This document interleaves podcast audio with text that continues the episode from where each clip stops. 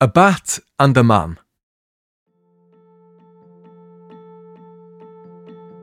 I was watching television with the windows and curtains open at night when a small bat flew into the living room.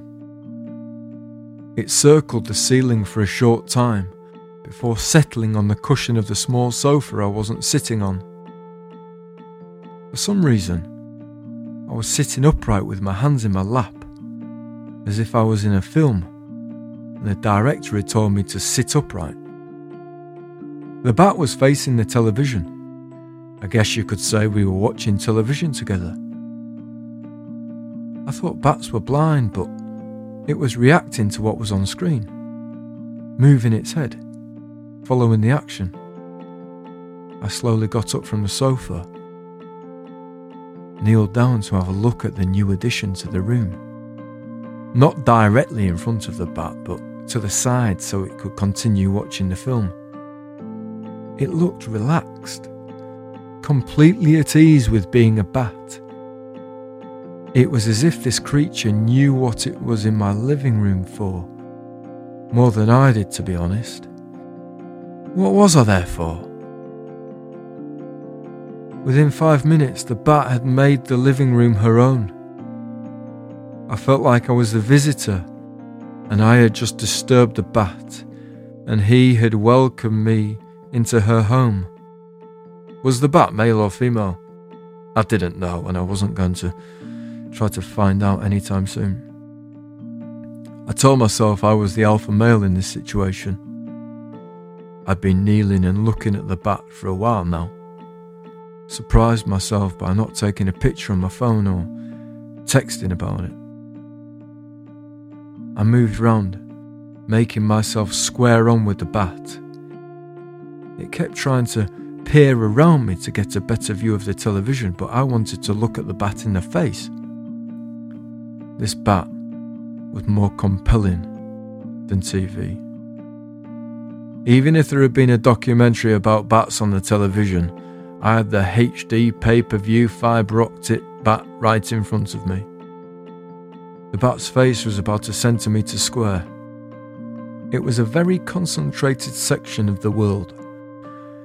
There was a huge amount of face in that small area of bat eyes, nose, mouth, a bit of skin to make up the cheeks, creases and folds, making shadows and lighter bits. It looked like the face of a hyena that looked a bit like a pot bellied pig delicate, sharp white teeth, triangular, varying in size and thickness. I walked through into the kitchen, poured a small amount of milk onto a plate for the bat, a pool similar in size to the sugar water I give to tired bees. I don't know why I thought the bat would like the milk. I remember giving a hedgehog some milk on a plate when I was little and this felt like a similar situation to that. Fantastical but firmly rooted in nature, like a really big conker. I've seen more bats in my lifetime than hedgehogs, but I keep them next to each other in my brain. They live in a room I don't open too often. Also kept in that room is the bird's nest in the hawthorn hedge.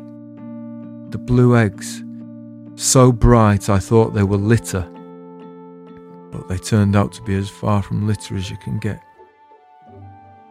I think that's all that's in there. It's not a big room, but it's one I like. Carrying the plate, white on white, I walked back through into the living room to find the bat had gone. I felt like saying something to see if it was there, but I stayed silent. I looked down at the plate of milk in my hands and didn't know what to do with it. I hate wasting milk, but I knew from past experience it was going to be difficult to pour milk from plate back into milk bottle.